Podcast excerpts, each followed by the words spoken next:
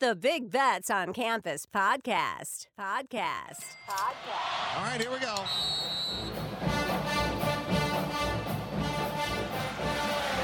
Spreading the court.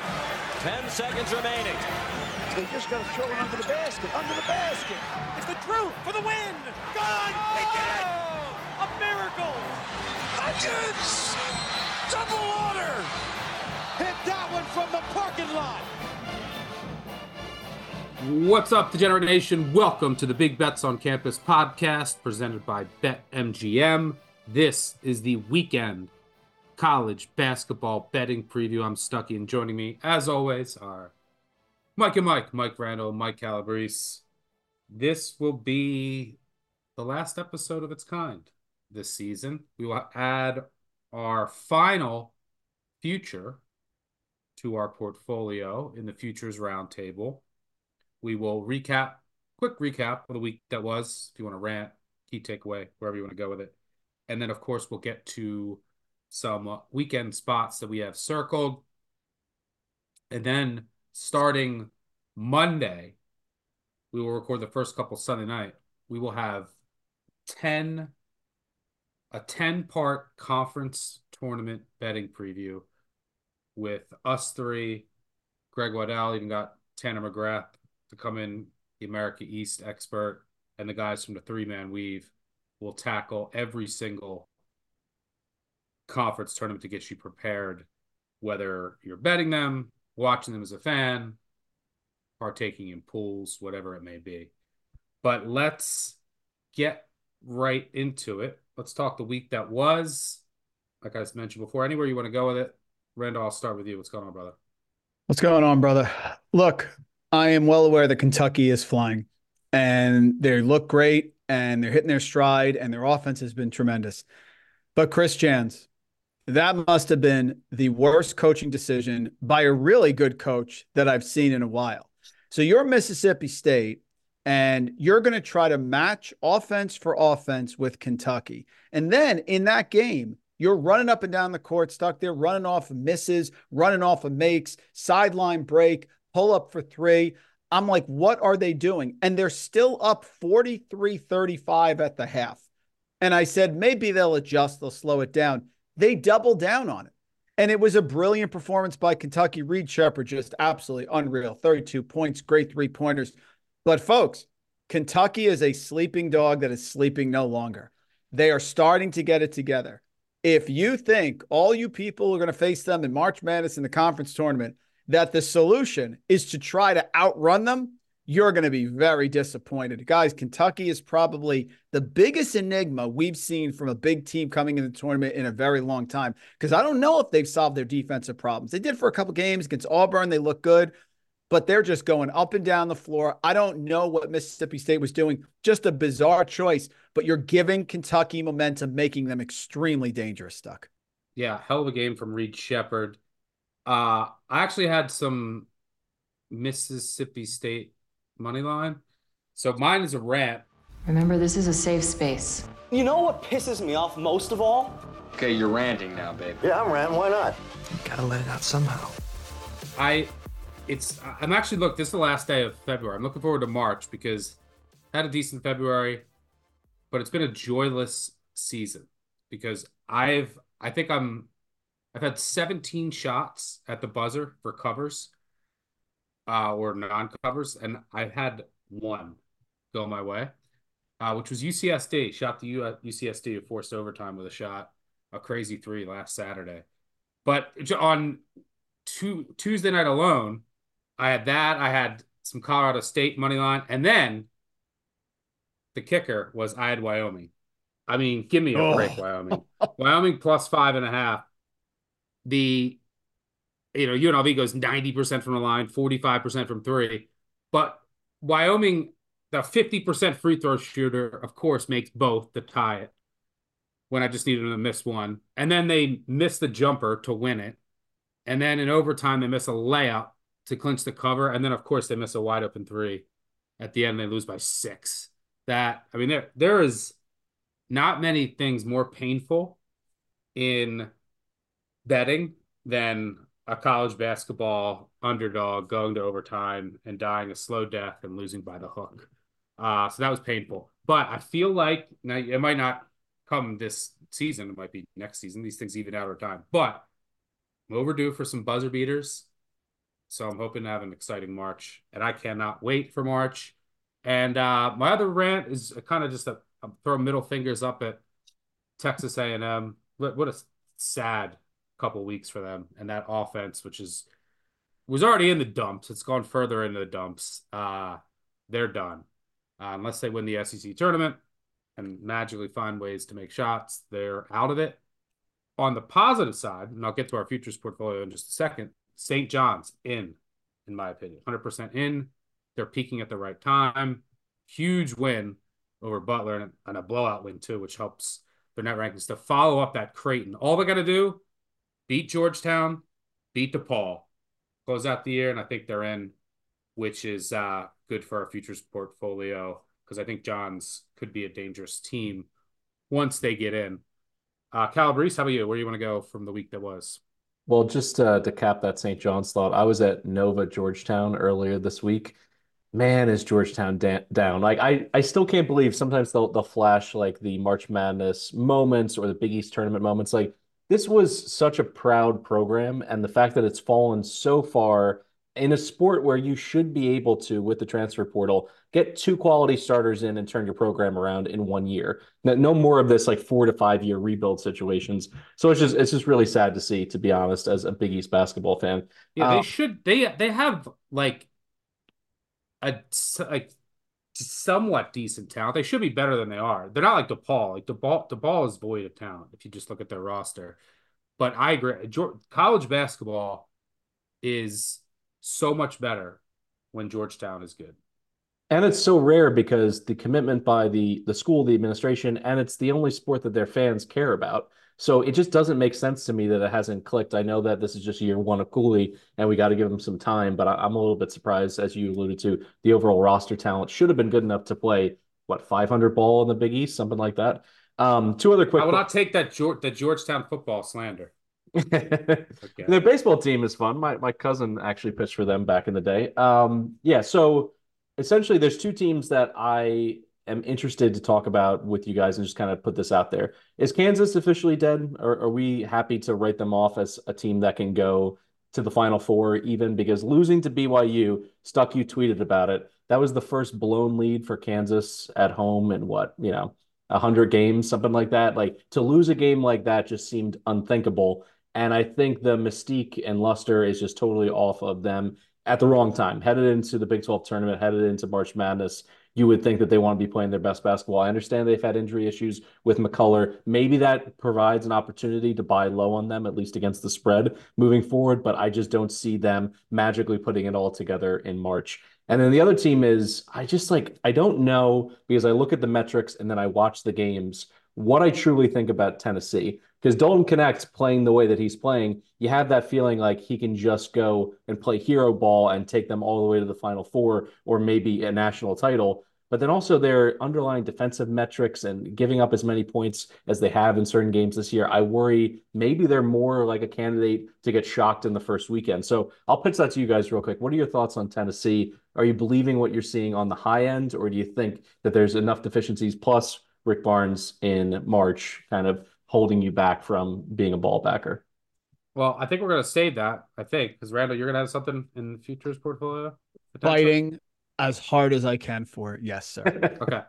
All right. Uh, I will say with Kansas, like, look, Texas, who had a really impressive win at Texas Tech.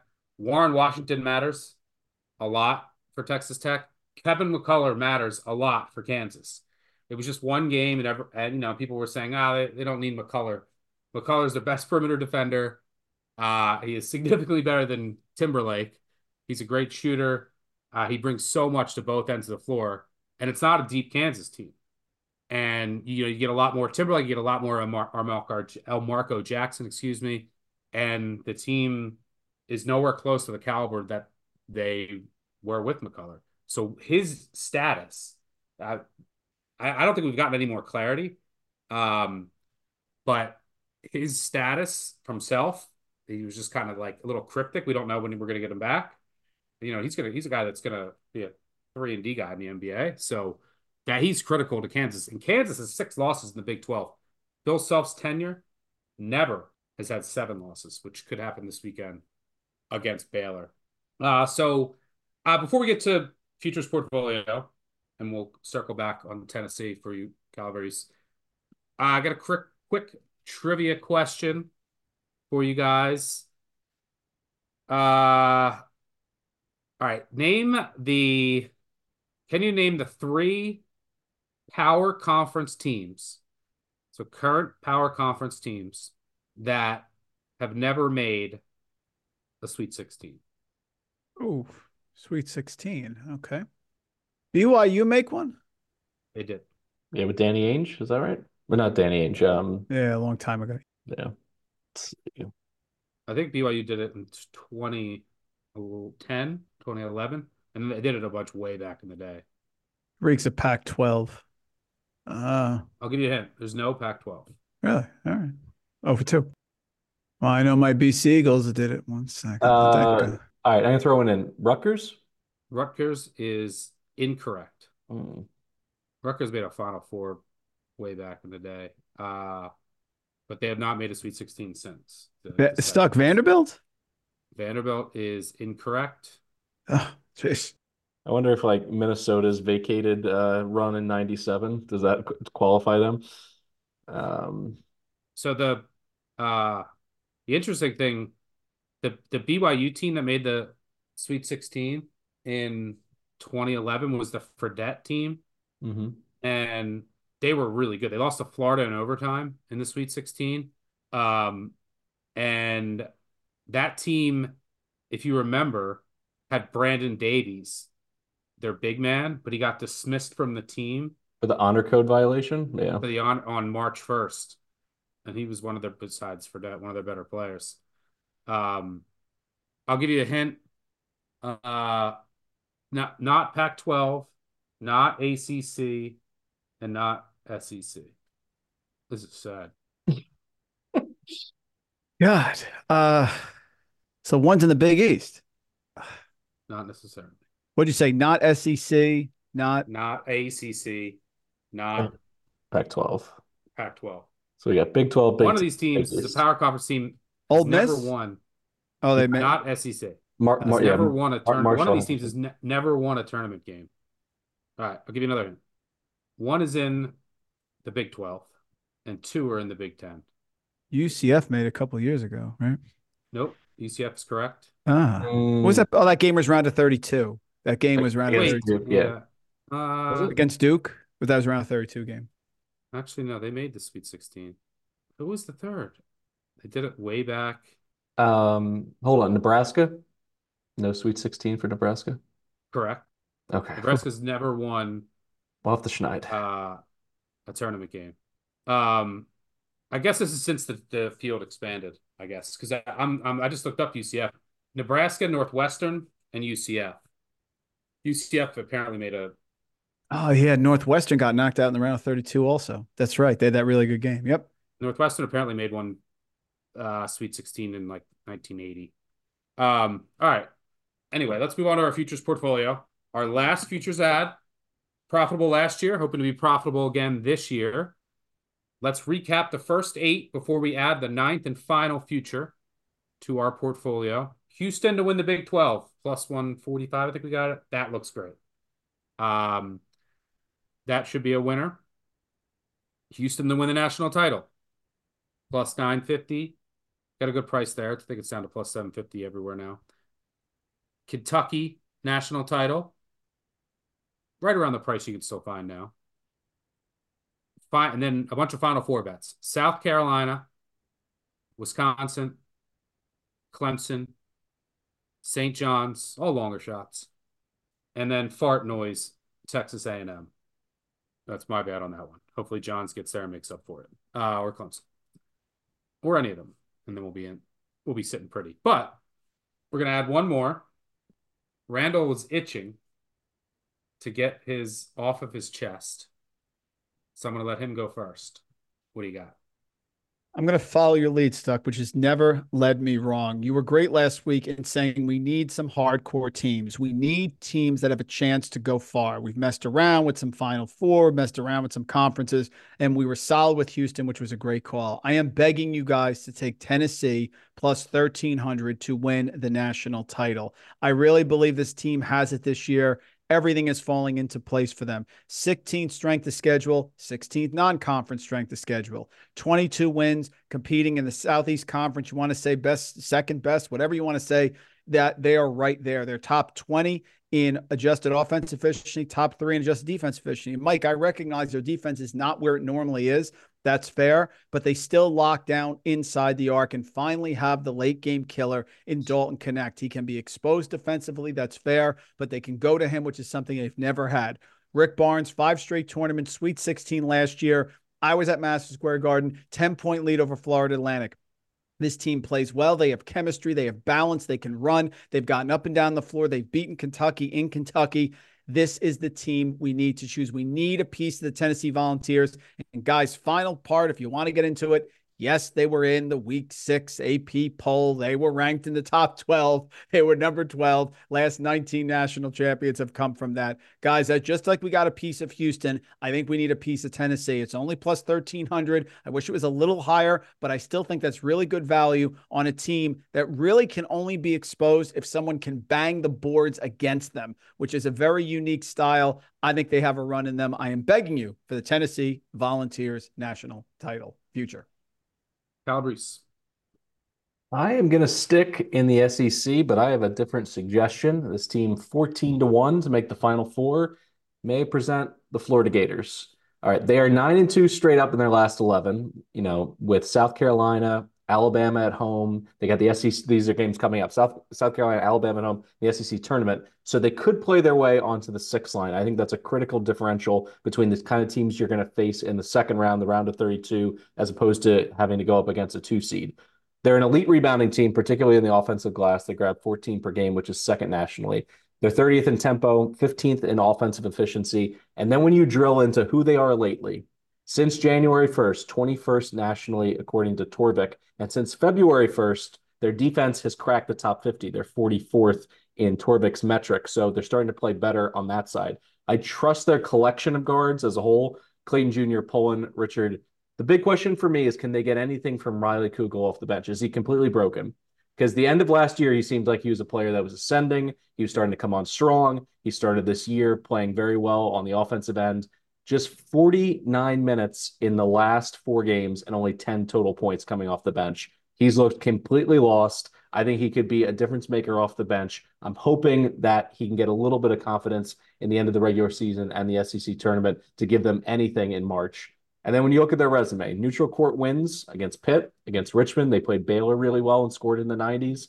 They got a win at Rupp and an overtime loss on the road at Alabama, which I view basically as like a quality performance. So this is a year where there's very few teams that have demonstrated multiple times over that they can play at a high level and beat quality teams on a neutral floor or away from home. Florida is not quite a team that has that huge, you know, marquee win on the road, but I think overall their resume indicates to me that they can put it together. So I like Golden here, finally getting his best Florida team together. I think he played the transfer portal perfectly. I really like this front court. 14 to 1, I think is a pretty decent value. Yeah, great coach team that kind of fits in our mold of like not three point reliant, but they have they are capable from the outside. When uh, you know, I mean, if it would be a, a as you said, it'd be a big bonus if Kugel gets going, but um, you know, if uh, Pullin obviously can, and if Clayton gets hot, they're pretty unstoppable because they they can really dominate the offensive glass. Worry a little bit about the free throw shooting. They're bigs at the line, or not, not they, good. they do yeah. scare me. Uh, but uh, yeah, I mean, Florida is definitely going to be a team to be reckoned with come tournament time. Uh, all right, I'm going to throw out. I'm going to throw out. You could find 45 to one out there. Baylor to win the national title. Here's my case. We they they they do have defensive issues, but you're seeing the zone back, and we've seen Drew make runs with way less talented teams to the Elite Eight multiple times on the back of that zone, right? Unique zone. You don't see it often. You're out of conference, tougher to prepare for. But mainly, this Baylor team, I'm buying the upside. Uh, out of all the teams in the country that you look at, I mean, how many have two freshmen that are going to be draft picks who are uber talented and they're going to get Langston Love back, who's just, you know, so they're they're kind of building more depth right now with him out. But he's one of the best six men in the entire country. But I think with those two freshmen, they can I I, I feel like they're only going to continue to get better. The ceiling is higher than I think like if you look at if you took the bands of most teams, like I don't think we've seen the ceiling. The ceiling, like compared to where they are now, might be the highest for Baylor. So I think there's a lot of upside there. The zone I think can help fix some of their defensive issues and could cause problems for teams on a quick turnaround come tournament time. So I'm proposing Baylor 45 to 1 to win the national title. All right, time to vote. We have hold up one for the Tennessee Volunteers to win the national title, two for Florida to make the Final Four, and three for Baylor to win the national title. One for Tennessee, two for Florida, three for Baylor. Three, two, one. This podcast is proudly presented by BetMGM. Use bonus code ACTION when signing up to get up to $158 in bonus bets when you bet $5. For new users in Arizona, Colorado, Illinois, Indiana, Iowa, Kentucky, Louisiana, Maryland, Massachusetts, Michigan, New Jersey, Ohio, Pennsylvania, Tennessee, Virginia, West Virginia, and Wyoming. Terms and conditions apply. Must be 21 or older. Gambling problem? Call 1 800 Gambler. Randle wins. Uh, Rocky Top. We, we talked trivia earlier. The last time Rick Barnes won a game in I knew Calvary was going to bring this up. George George W. Bush was the president of the United States. So it has been a minute since he's done any damage in the second weekend. I, I I'm not even I'm not being facetious. Like I was trying to play out both sides at the beginning of this episode because there is so much to love, and like you, all you have to do is watch Knecht's play, and you're like, if he scores 28 per game in the tournament, they're going to be able to beat just about everybody that they play. So there's certainly a path to victory. There's no, you know, mental gymnastics that you have to go through.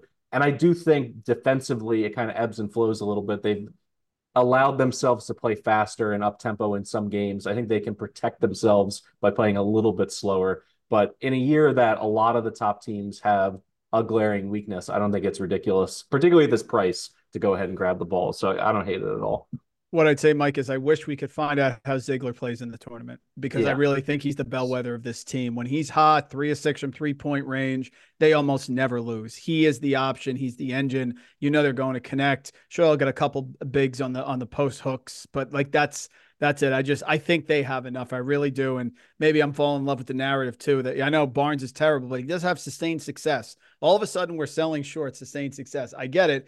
He got there with TJ Ford. Can he get there with Dalton Knecht? That's the question.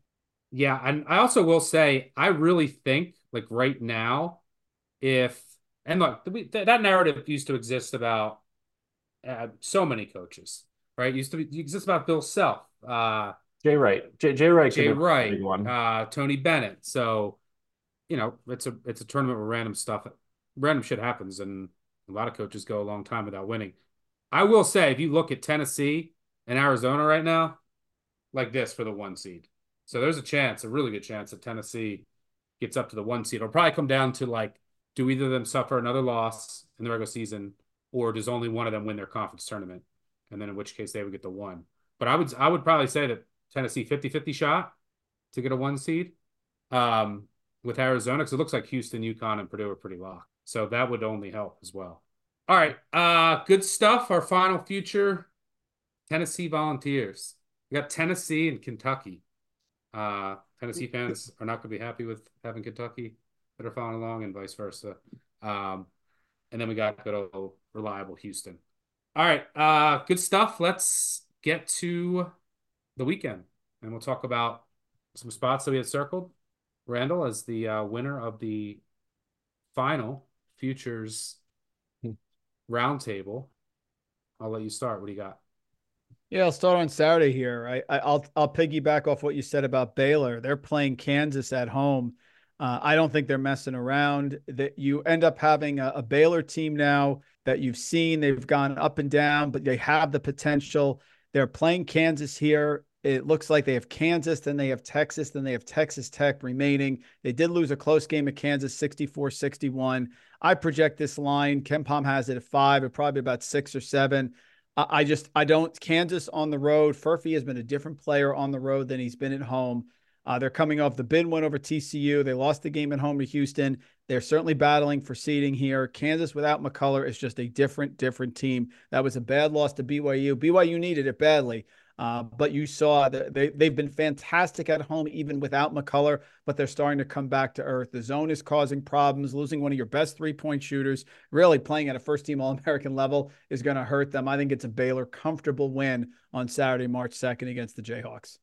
Yeah, Kansas doesn't shoot threes like. I feel like they're uh, a zone candidate. Bad match. And yeah, without especially without McCullar. And from reports I read today, there's a decent chance Baylor gets Langston Love back on Saturday. He's ramping up at practice. Be a huge addition uh, off the bench, a guy who can fill up a box score, as well as anyone coming off the bench. Calabrese, what do you got? One more trip to the Ivy League. Friday night, Cornell laying three and a half at Penn. There's a three-way tie atop the Ivy at nine and two between Cornell, Princeton, and Yale. Cornell split with Yale and can complete the two-game sweep on Saturday over Princeton, but it's all for naught if this tri- if they trip up against Penn on the road this is just a really good matchup for them. They hammered Penn by 17 in Ithaca. And critically, Penn has nothing left to play for. They're in the middle of a nosedive. They've lost nine to 10 straight up, seven of those losses by seven points or more. Three straight home losses against the spread to Harvard by nine, Yale by 14, Brown by 13. And this Penn team is so bad defensively. This is actually going to be, according to my spreadsheet, my biggest bet in terms of a disparity this year between shooting defense and shot making. Opponents make nearly 54% of their attempts against the Quakers. That's 314th in the country. Cornell, the best shooting team inside the arc at 62%. That's number one in the USA. Penn's not going to force any turnovers, so they got no opportunity really to slow down this Cornell attack in this one. I would play this up to five. I think this is only priced in this kind of range because it's a look ahead moment with Princeton on deck, but I, I still see this as a game that they need, and I think they're going to win comfortably.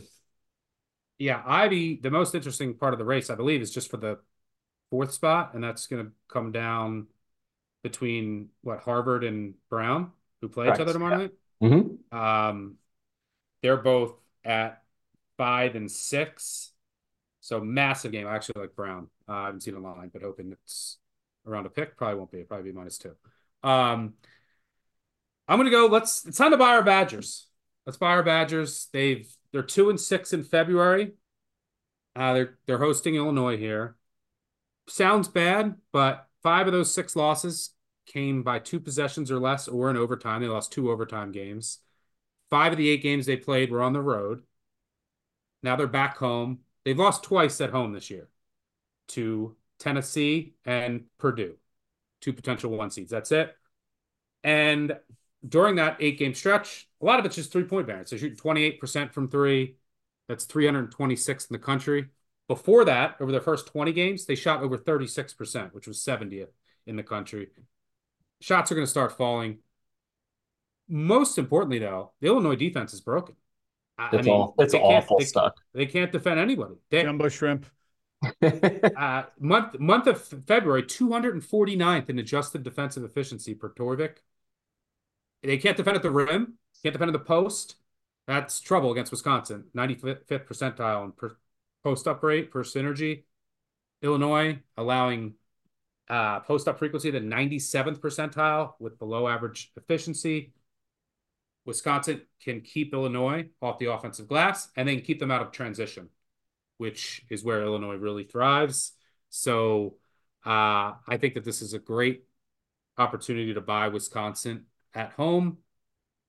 They haven't also their seniors, they haven't beat Illinois ever. They've lost six straight. I think they'll be up for this game. And Illinois, you know, they're not have, haven't necessarily been road warriors this year. We saw them blow the lead to Penn State. They their road wins have come against Rutgers, Michigan, Ohio State, and Maryland. So uh, yeah, two offenses that want to get to the rim. I trust the Wisconsin defense much more than this Illinois reeling defense. And for what it's worth, Illinois, Purdue at home on deck. So not the best situational spot as well. Randle, what else you got? South Carolina's done with their little stumble, little stumble there against Auburn and LSU. They are back. Meechie Johnson pumping in 22 against Texas A&M. When they are home, they are hard to score on. Here comes Florida. You mentioned it with the free throw stuck. I, I don't like battle, uh, backing teams that struggle from the free throw line to cover on the road. This line should be low enough, and Florida is hot enough that people are buying into them, but their defense is not nearly going to be inside the arc enough to prevent this South Carolina team. And South Carolina has proven time and time again that at home they will lock you down. They step out, they hit timely threes like this South Carolina team a lot. They're playing well. Very big win. Texas A&M who absolutely needed. I think they've righted the ship. You'll get a low line here. Maybe uh, South Carolina by one or two. I think they win this game outright. Like Florida, I just think there's a difference here in the toughness and the defensive mindset. Lamont Paris. Every team goes through a stumble. They've righted the ship. They're ready to go. I don't think Florida pulls the upset on the road, so the line will be low enough. I'll take the Gamecocks. What do you got, Cowboys? My two Saturday plays are like dogs catching points. Let's go South Florida plus three and a half at Charlotte. The Bulls are 19 and one straight up in their last 20, but they got to keep winning if they have any at large hopes that they want to keep alive. Charlotte nearly upset the Bulls down in Tampa, but when you look at that game, I still view it as a positive because the Bulls found a way to win during an off shooting night. They're plus four in the offensive rebounding margin, plus six in the turnover margin. This is a team that just finds ways to win, grinds out W's. They've been consistent because they defend so well. They're 37th in opponent uh, shooting efficiency, and they play up. This is my new favorite stat from Evan Miya on his website. It's called Opponent Adjust Metric, and it basically measures if a team plays better or worse when punching up or punching down. USF is the fifth team nationally when it comes to their play improving against good teams. So Charlotte's a good one. They have their attention by almost upsetting them at home. I think they're going to play well on the road, and I'll take the three and a half. Uh, I'm gonna go. I'm gonna throw out Iowa against Northwestern. Uh, Iowa's playing better of late, and I think they just match up really well with Northwestern. More importantly, Northwestern they already lost Tyree, and they might be without Langford again. And as a result, they had to start a walk on. Well, they still won it. Maryland, why? Because Maryland cannot throw the ball into an ocean. They went two of 22 from three. Most of them were wide open. Northwestern's defense is bad. The only thing they do, you know, they can they'll double the post. They do play big men very well, but and they cause a lot of turnovers. Well, Iowa top 10 in the country in turnover rate. They do not give the ball away. And they Northwestern's going to foul you a ton, bottom 50 in the country. Iowa can take advantage there, top 20 in the country from the line. And Northwestern's in in the tourney. And by the way, all these injuries, everyone is playing like 40 minutes a night. I worry about their legs. And Iowa, I think that they have a chance to get in. They could be the team that everyone says, what the? How did they get in? They're not on anyone's radar. They're not in like bracket matrix. But if you look at their now, they have to win this game, um, and they still have more work to do.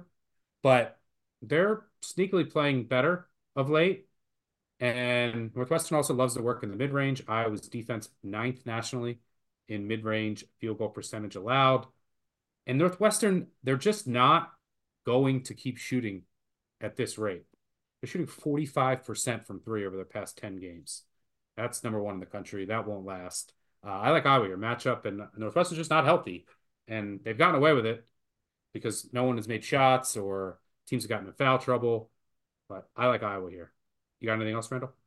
Last one, maybe because I sat and watched them last week, guys.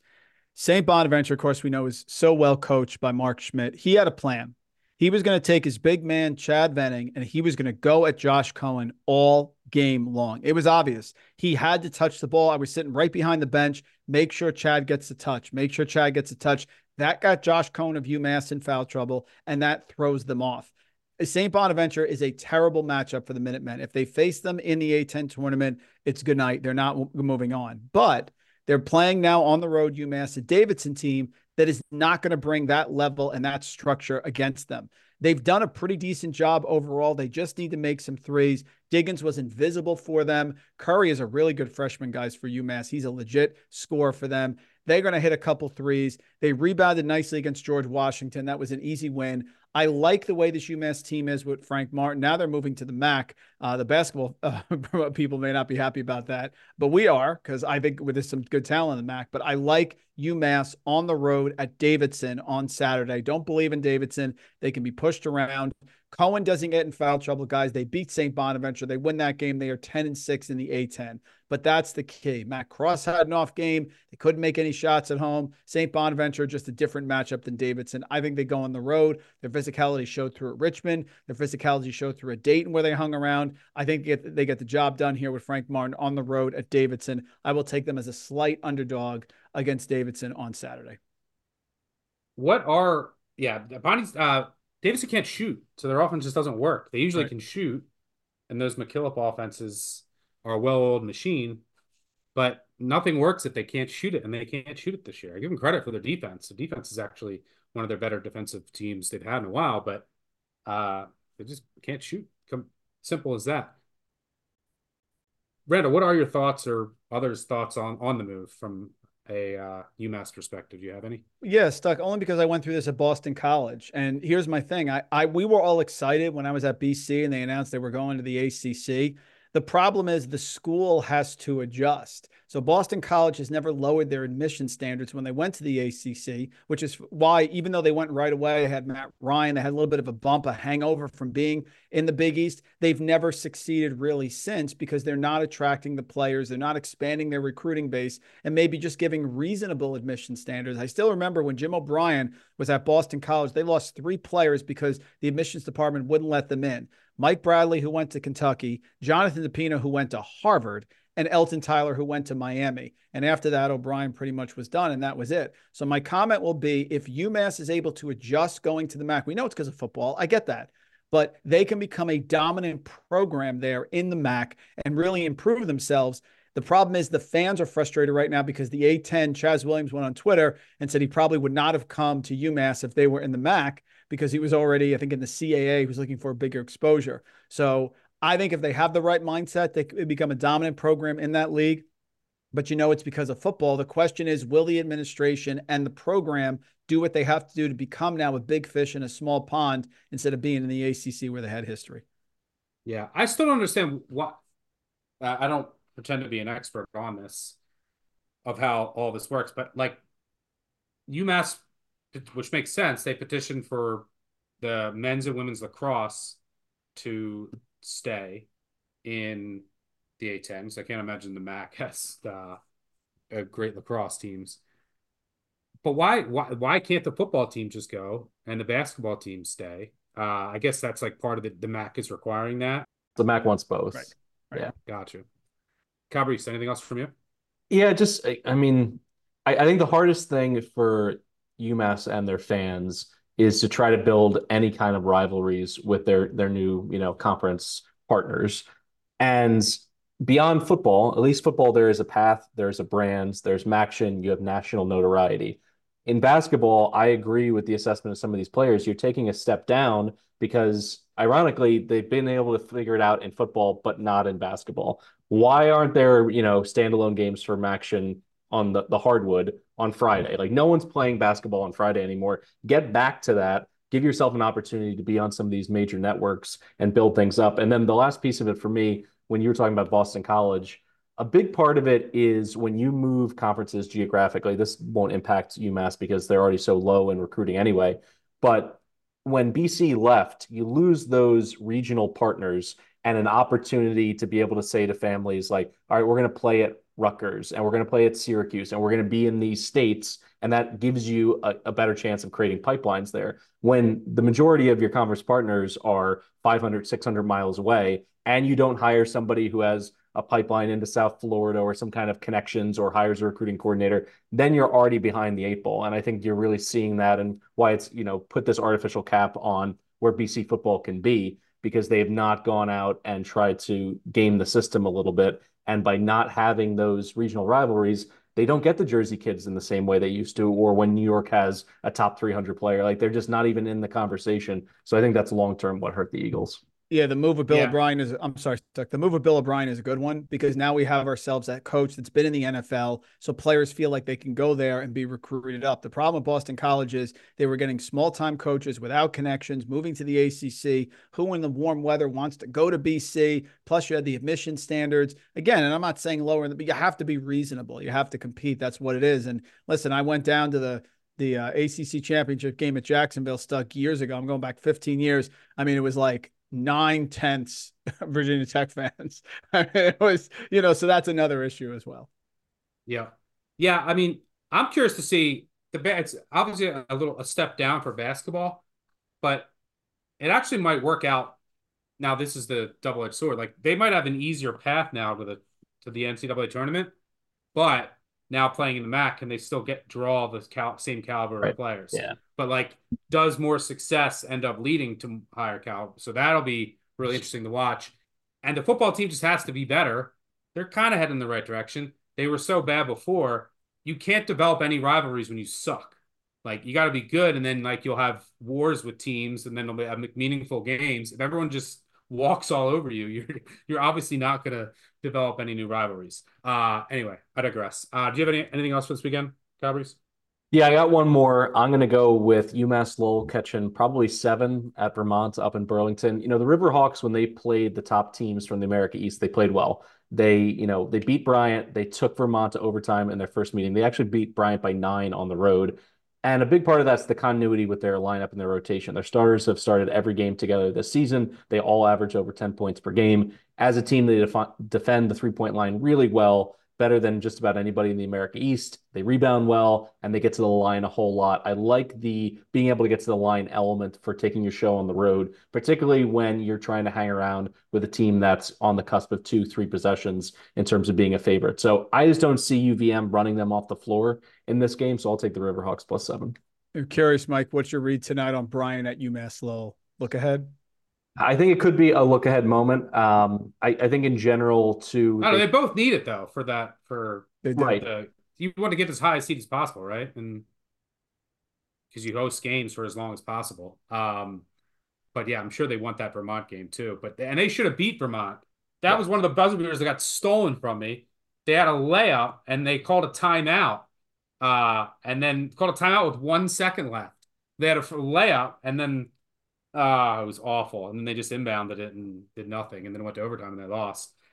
Uh typical dog. I swear, Um, I swear, I wasn't trying to trigger you there. It was just coincidental that that was one of your many uh, bad beats on the the final possession. Yeah. Um, yeah, I'll, I'll have, by the way, I'll have my write up for Saturday's card out on actionnetwork.com and the Action Network app. I'll also include like, I'm going to wait for today's results, tomorrow's, some of the conference tournaments that are ending this weekend. What I'll include a bunch of um, just scenarios. And for example, you know, the Patriot League. Colgate has everything locked up. They're going to Lehigh. Colgate has nothing to play for. Le- Lehigh almost beat them the, the last time they met.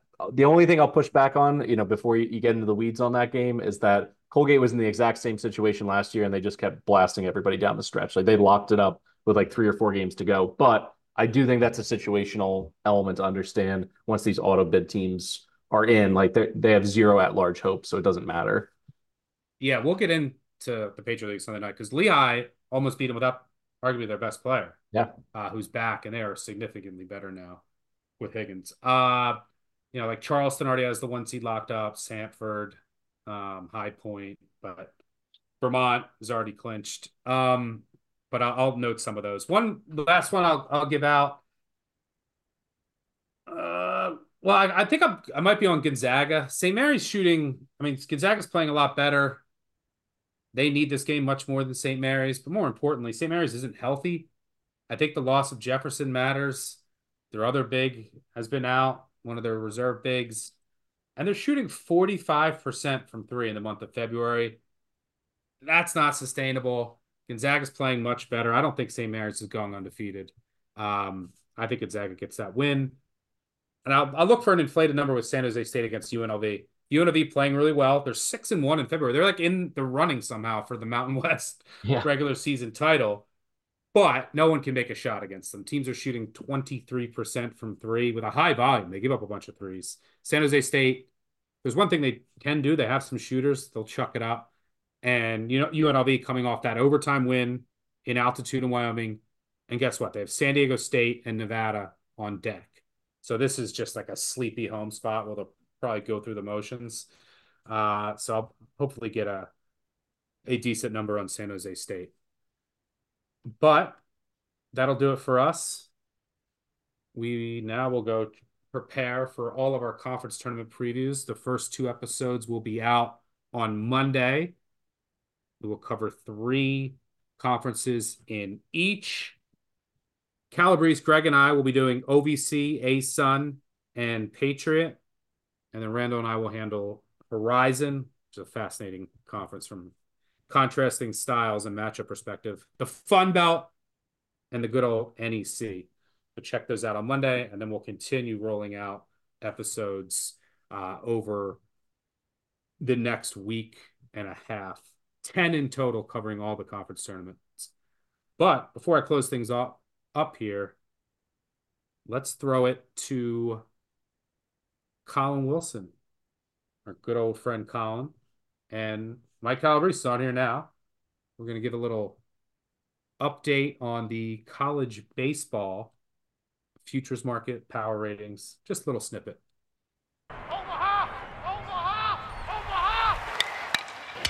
College baseball is back and getting more love than ever, particularly from TV networks. So, with ratings and interest ticking up, we want to provide an overview on the futures market. And there's no better person to do it than our college baseball expert. He's dedicated to the diamond. He's our meteorologist in the Midwest, our very own Colin Wilson. If you're looking for Friday probables, if the wind's blowing in or out in a small college town, or you just want to cut it up and talk anything from WAR to XFIP, Colin is your man. How you doing? I'm doing great, except for the thirty dollars that's out of my pocket because I had to buy FloSports last weekend. It's like UMass, some of the the college baseball, like you have to go and buy an additional subscription. It it kind of stinks, but you know what? I will pay anything to watch college sports. Doesn't matter. It doesn't even matter if it's basketball, baseball, or football.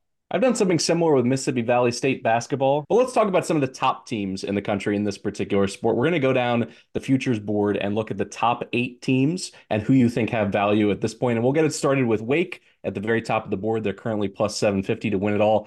Last season, they entered the College World Series as the top seed, but they couldn't get past the eventual champs at LSU. And a reminder to anyone not in the know the preseason number one team has not won the whole thing since Miami back in 1999. So it is no sure thing that you're even going to make a deep run when you're the preseason number one. Then on the personnel front, Rhett Lowder leaves. Josh Hartle takes over as the ace in the rotation. So I'll pitch this question to you. Why could that team last year not do it? And is there uh, a little bit of magic for the Demon Deacons this season to finally get over the hump? Yeah, Wake Forest is right now seven to one in the market. I don't think that's ever going to change leading up to regionals. And the thing is, they're about to enter an AC, ACC play and they'll dominate the teams that they should. But there are two best pitching staffs in the nation, a 1A and a 1B. And this is definitely 1A with Hartle. Chase Burns transferred in from Tennessee. He goes on Saturdays, and Michael Massey goes on Sundays. And they can win it all it's just that they ran into LSU last year and nobody was beating LSU in the heater that they were on. So sadly, we still have that streak that you talked about where the number one overall seed in the postseason hasn't won it all since 99. They haven't even played in the championship game since I think like 2008. So you don't want this spot. Well, Wake Forest is the best team in the nation, but you still you don't want this spot. All right, you mentioned LSU plus 750 in the market to repeat as defending champions, but they lose the huge star power Paul Skenes, Dylan Crews. My first question, did they fully reload? And second, how good could this bullpen be? Could this be their calling card this time around? Well, the bullpen is marginally better than last year, but it was a dumpster fire last year. It was LSU's biggest problem was giving up games once their starters went out. Now, Thatcher Hurd has moved from Saturday over to Friday. He's putting up some pretty electric numbers, but the season may depend on Alabama transfer Luke Holman going on Saturday night because the bullpen hasn't taken a huge step forward. The numbers are fine right now, but we haven't started ha- having conference play against other SEC teams. Don't see the lineup being as potent, although we've gotten 20 runs on the board so far.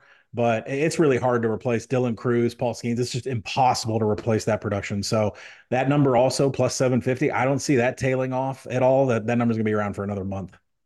Speaking of other SEC teams, there's a few bundled here in the 10 to 1, 11 to 1 range. Let's start with the Arkansas Razorbacks, your Hogs. You've written that this is the deepest pitching staff Dave Van Horn has had in three decades in Fayetteville.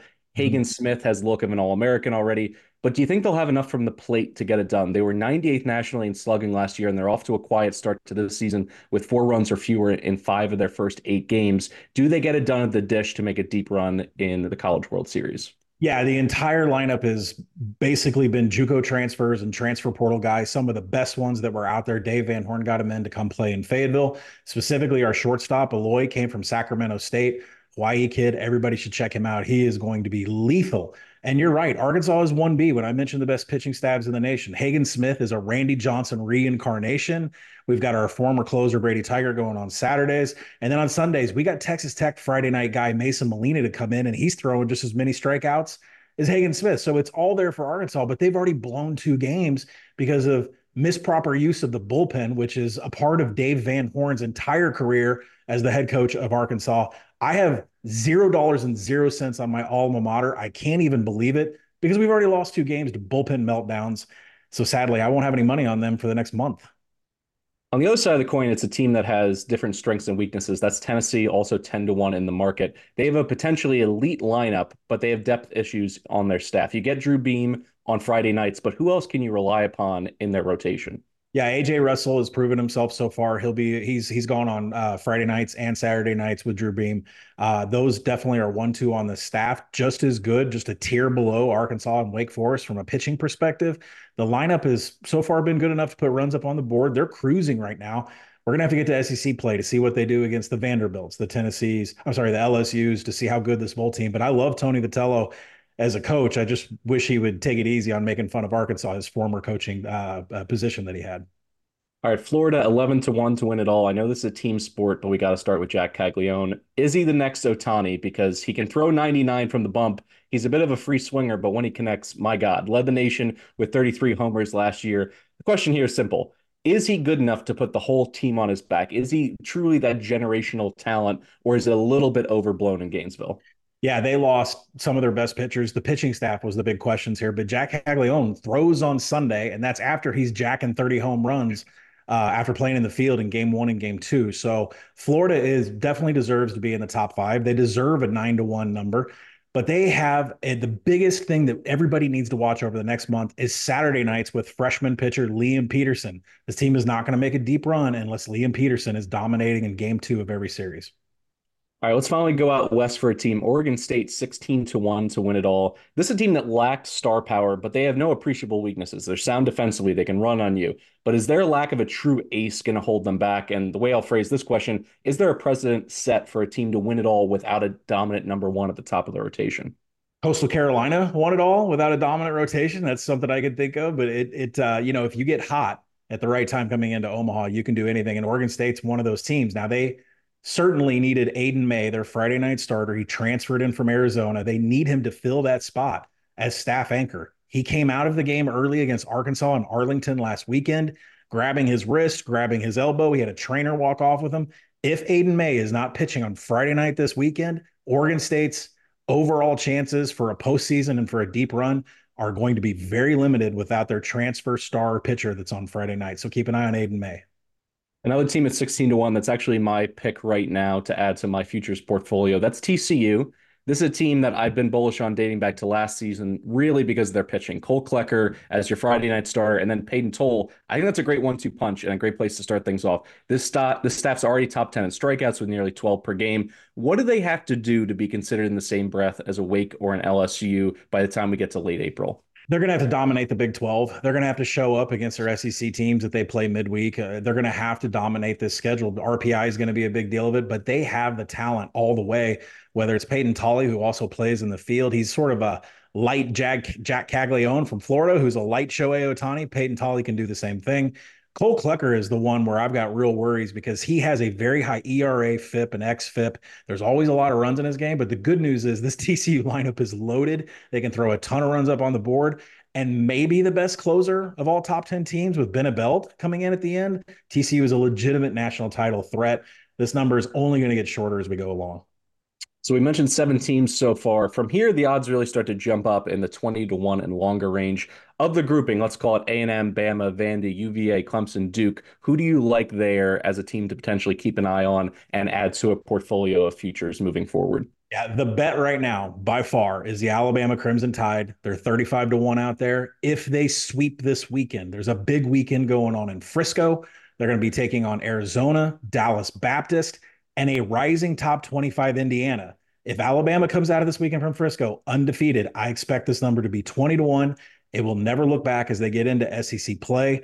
This is a team that challenged a run to Omaha last year. They brought a lot of that back. They have a fantastic closer, they have a fantastic lineup. They're going to be able to hang inside of SEC play. And, uh, you know, after this scandal and everything, and, and Luke Holman, the pitcher, transferring to LSU, this team still has enough to not just make a deep run, but to get to Omaha and challenge for the national title. So give me Alabama 35 to 1. They sweep this weekend, that's going to be a lot shorter. Roll tide roll. Anybody else uh, pique your interest? I Virginia almost made the top 10. I know we put out a top 10 action network power ranking. Virginia is almost there. The problem with Virginia they have one of the highest park factors of any team, not just the ACC, of all Division One. They average 1.4 more runs at home than they do on the road. So you're going to see like these crazy numbers of Virginia beating teams by 15 to 20, but we don't know how good they are on a national scale until they play Wake Forest or some of the big boys in the ACC. So I love Virginia. We got to see some competition out of them. So I'll be serving as Colin's bullpen catcher, keeping him fresh, keeping him warm so he can come into these BBOC segments, give you some actionable intel. Also, be sure to check him out on the Action Network website and award winning app. He goes through pitching probables, matchups, as well as his power rankings, and there'll be more of that coming in the next six weeks. So be sure to keep an eye out for that. All right, back to the college hoops grinds and Stuckey.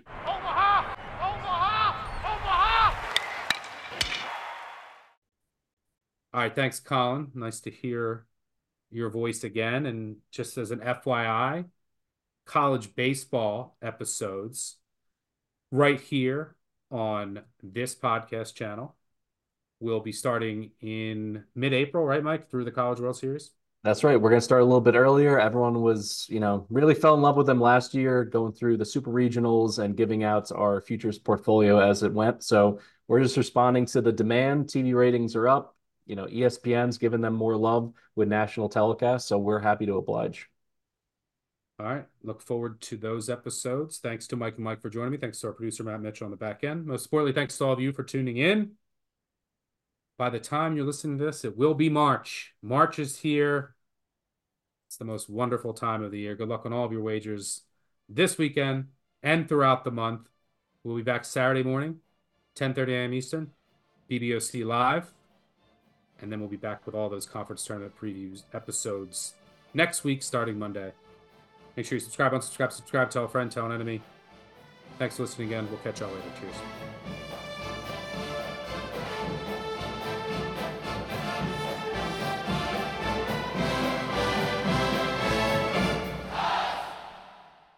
Action Network reminds you please gamble responsibly. If you or someone you care about has a gambling problem, help is available 24 7 at 1 800 Gambler.